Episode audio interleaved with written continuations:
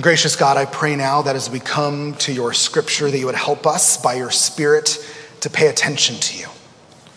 And I pray that as my words line up with your words, that they would fall on ears and hearts ready to receive them and respond.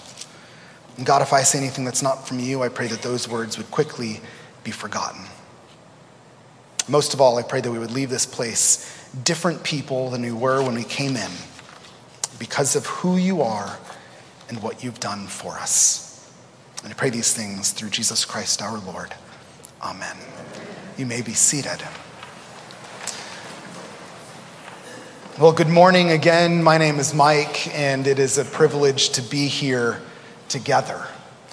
The lectionary this week puts us in Mark chapter 7. So if you have a Bible, I'd like to invite you to open to it. We're looking at those 23 verses, which you can find on a, in the Pew Bible, eight, page 842, or of course, Google Mark chapter 7, and it'll take you right there. No excuse not to follow along. You take one look around at the world that we live in, and it's pretty clear to see that things are pretty messed up. Afghanistan and Haiti, hurricanes and pandemics, political polarization and masks and vaccines, and so much yelling and so little listening. As the Hebrew Bible says, there is nothing new under the sun. 2,000 years ago, when Jesus was walking and healing and teaching and dying and rising, there were zealots and Pharisees, abusive Roman occupiers, and abusive religious systems. There was leprosy and crucifixion. And while things were still pretty messed up, and in the midst of all of this, we've got an argument in the Gospel of Mark about hand washing, which would seem ludicrous and insignificant, except we live in a world where my kids' public school teachers make them wash their hands literally like 8,000 times a day. And even still, in the grand scheme of things, hand washing, really? That's what the Pharisees want to pick a fight with Jesus about? Of course, it's not really about hand washing. Just like today, it's not really about masks or vaccines or politics. What we'll see today is that Jesus has a unique ability to see both the presenting issue, the thing that's at hand, the symptom that's on the surface, as well as the thing behind the thing. And he has a unique ability to deal with them both. We'll see that Jesus continues to peel back the layers one after another after another until what's left is a problem that only He can solve. So let's look at Mark chapter 7 together. First, the presenting issue. Mark tells us that Jesus' disciples are breaking with tradition, and oh man, is it dangerous to mess with people's traditions. My wife Jenny and I, probably like many of you, grew up with cereal for breakfast. How many of you grew up with cereal for breakfast? Cereal, after all, is quick and cheap. And let's be honest, even if it's not healthy, it's delicious. And grown ups and children of all ages can get it for themselves. Especially, we found that if we poured a glass of milk the night before, and if we put it on the bottom shelf of the refrigerator, we didn't fill it too full, and closed the refrigerator and went to bed, we found that even our three year old could get himself breakfast in the morning by himself, earning us an extra 10 precious minutes of sleep. Cereal in our house became a habit, even dare I say it, a tradition. It was like World War III when we stopped buying cereal and switched to breakfast burritos a couple years ago so that our three boys could get just a little bit of protein in their bellies before going off to school. And that is just cereal with children who were like three and seven and nine at the time. That's not even close to what happens when someone touches our religious traditions. And that's what's going on here. Jesus' disciples, Mark tells us right here in verse 2, were sometimes eating with unclean hands and in doing so, we're disregarding the customs of the Jewish elders. So let's talk about hand washing. Look with me at verses 3 and 4. This is a parenthetical, and Mark writes For the Pharisees and all the Jews do not eat unless they wash their hands, holding to the tradition of the elders. And when they come from the marketplace, they do not eat unless they wash. Now, this is an aside from Mark, it's a, it's a parenthetical. He's explaining the situation, what's about to happen for his non Jewish audience, who might not have understood why washing hands after coming back from the marketplace was such a big deal. You see, heading to the marketplace would have exposed somebody, a Jew, to at least the possibility of partial ceremonial uncleanliness. And so, washing hands in a ceremonial clean vessel would have taken care of that, ensuring ceremonial cleanliness. Now, it is good to wash your hands. Let me just say that again for the record. Please wash your hands, use hand sanitizer, etc. Do all the things that we've learned are good for us. But in this instance, it's a matter of ceremonial cleanliness. And dare I say it, ceremonial cleanliness is a good thing. And it's good that the Jews took the law seriously and cleanliness seriously. But if you look right here at verse 5, the Pharisees and the scribes asked him, Why do your disciples not walk according to the tradition of the elders? That right there is very important. But eat with defiled hands. Because you see, in this instance, the hand washing isn't even directly in the Old Testament law. It's a man made interpretation and application of laws regarding ceremonial cleanliness. And so for the Pharisees, this isn't really about the law. And this is the first layer Jesus peels back. It's a test for Jesus. So, presenting issue, you've got ceremonial cleanliness and hand washing. Peel back one layer, and you've got a test for Jesus. The Pharisees, they want to know where Jesus, as a popular teacher, stands on issues on which their tradition commented, such as washing hands, so that they can evaluate for themselves his teaching accordingly. They want to know if Jesus is on the same page as them on what could be termed non essentials. The Pharisees are, as the saying goes, majoring in the minors, and they want to know Jesus, are you on the same page as us when it comes to this human, man made tradition? It's going to determine whether we think we can trust you on some of the other stuff. Y'all, we often hold on to our traditions as tightly as anything, don't we? Every people, every family, and every church has traditions. We're Anglicans for crying out loud. We got loads of them and I love them. Many have good theological reasons. In fact, in our tradition, most of them do. Some of them are matters of personal preference, or perhaps they just make us feel better. Some traditions really don't serve any purpose at all outside of we've always done it this way. Oh, careful now, see right? It's good to pay attention to these things. It's good to pay attention to the purposes our traditions serve. The question here, though, isn't really about hand washing, right?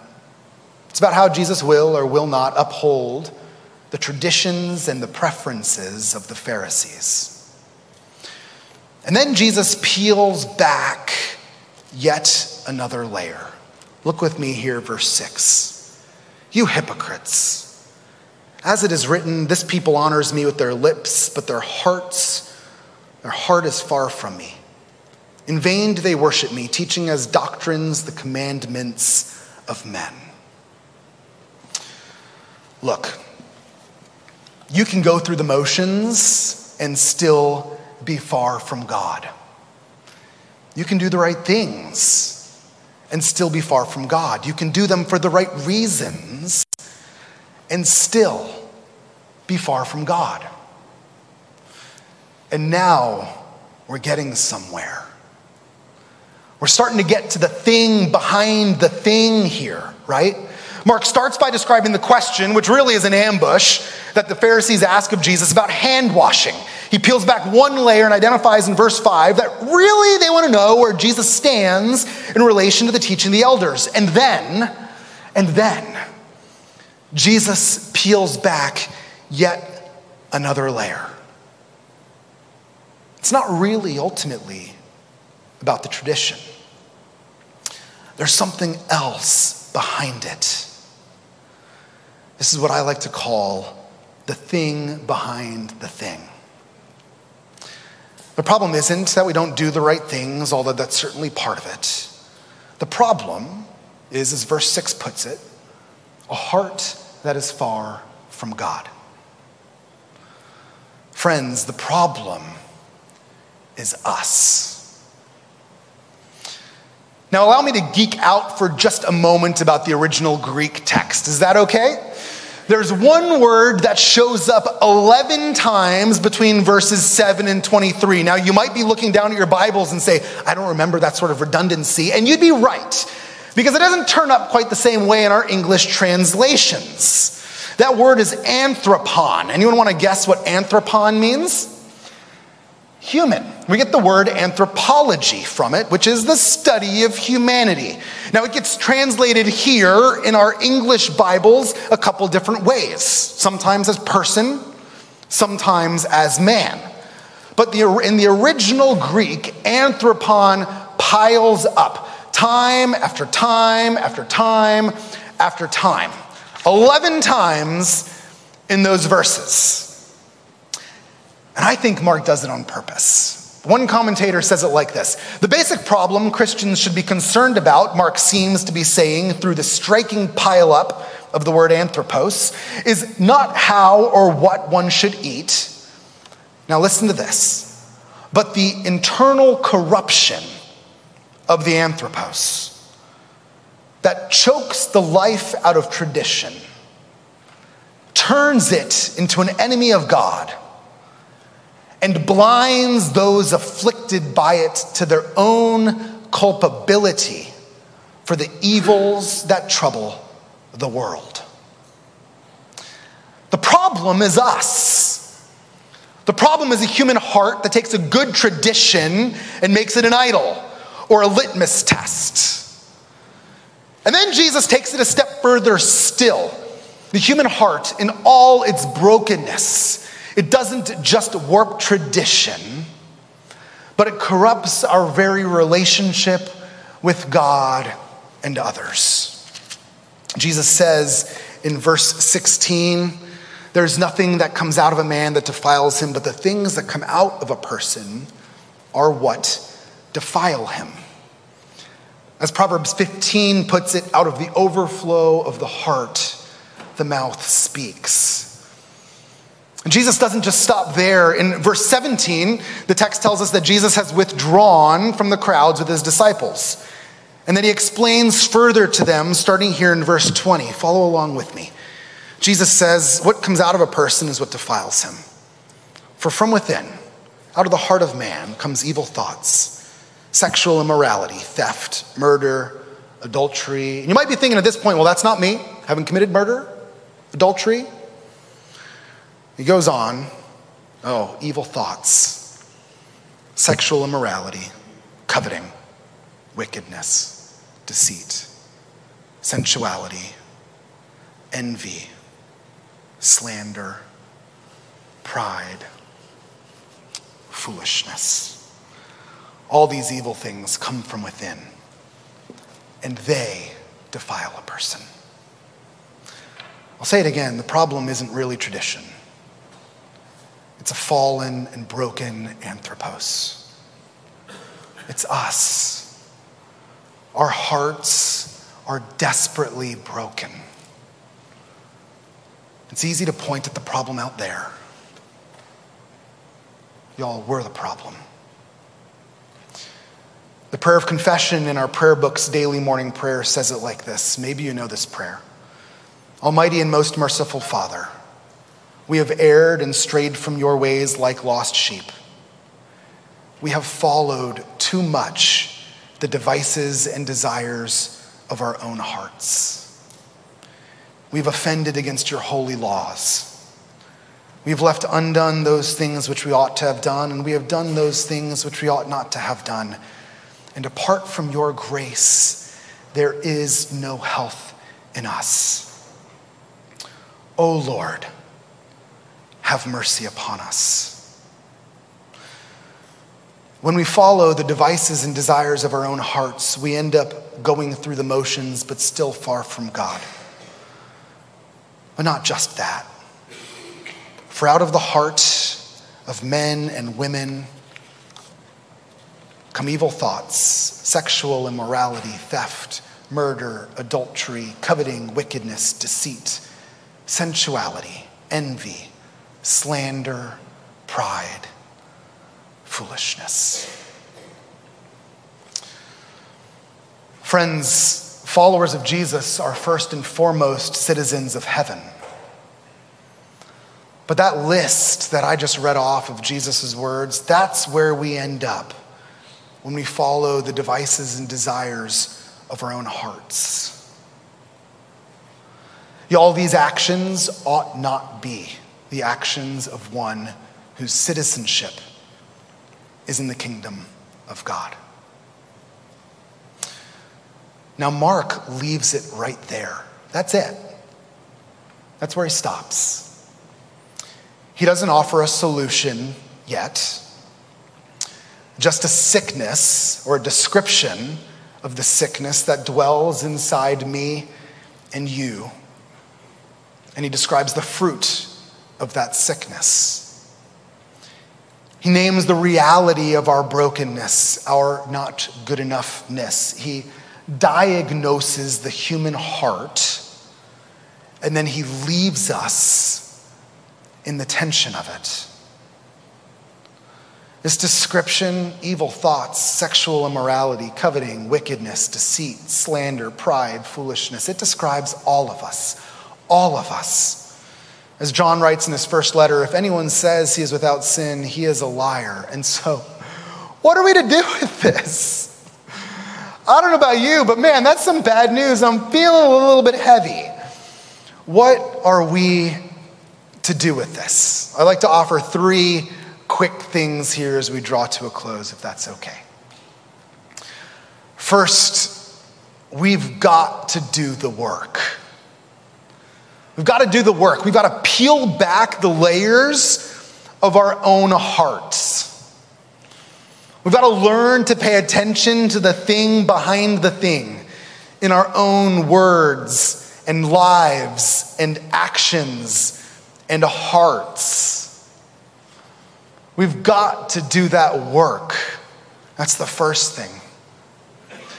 The second thing is we, we need to acknowledge our own brokenness and repent. That's the invitation of the gospel. It, it's for us to, to, to name our own wickedness and brokenness, the sickness in our own hearts, and, and repent of it, to turn around and change direction. So, first, do the work, peel back the layers in your own heart, pay attention to the thing behind the thing, and second, repent. Turn around and change direction. And third, and ultimately, this is what Jesus is doing here. He's, he's setting it up so that when we do repent and turn around, we turn to Him. We turn to Him. I said back in the beginning, 20 minutes ago or something, that Jesus was going to peel back the layers until what's left is a problem that only He could solve. And well, here we are. here we are. He's peeled back the layers until what's left is the reality of the human condition. He's shining a spotlight on the brokenness that exists in our own hearts. And it's awfully bad news. It's a problem that only He can solve. Without bad news, and the news for you and for me is in fact bad because we're all guilty. We're all bearing fruit every day of hearts that are far from God. Without bad news, there can be no good news. Just as there is bad news that we have followed the devices and desires of our own hearts, friends, there is good news. Can I take a moment and share a little good news? Jesus himself is the good news.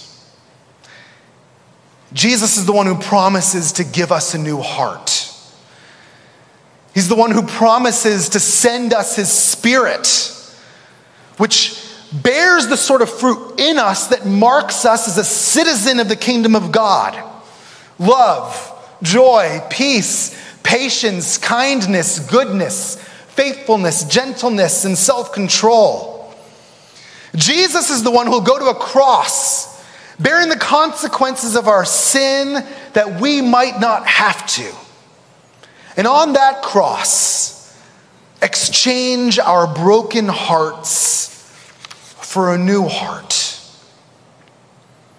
And Jesus is the one who doesn't stay dead in sin, but deals with it, puts death itself to death, and on the third day rose again that we might have newness of life.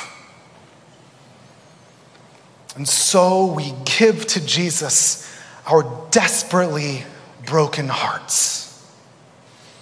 We bring to Him all of our guilt and all of our shame, trusting that He and only He can transform the mess of our lives and our church and our world. That only He can give us new hearts that we might bear a different sort of fruit for our good and for His glory. Will you stand and pray with me? Gracious God, thank you. Thank you that you don't just gloss over the condition of our own hearts and our world, but that you shine a light on it. Gracious God, thank you that you don't leave us in our sin, but that you sent your Son who took on flesh, living, dwelling among us, bearing himself the weight of our sin that we might have new life. And I pray, God, now that by the power of your Spirit, that you would fix our eyes on Jesus, the author and perfecter of our faith the one who was and is and is to come, the one who has dealt with our sin and even still is dealing with our brokenness, making us new. Fix our eyes on him. And it's through Jesus Christ that we pray. Amen.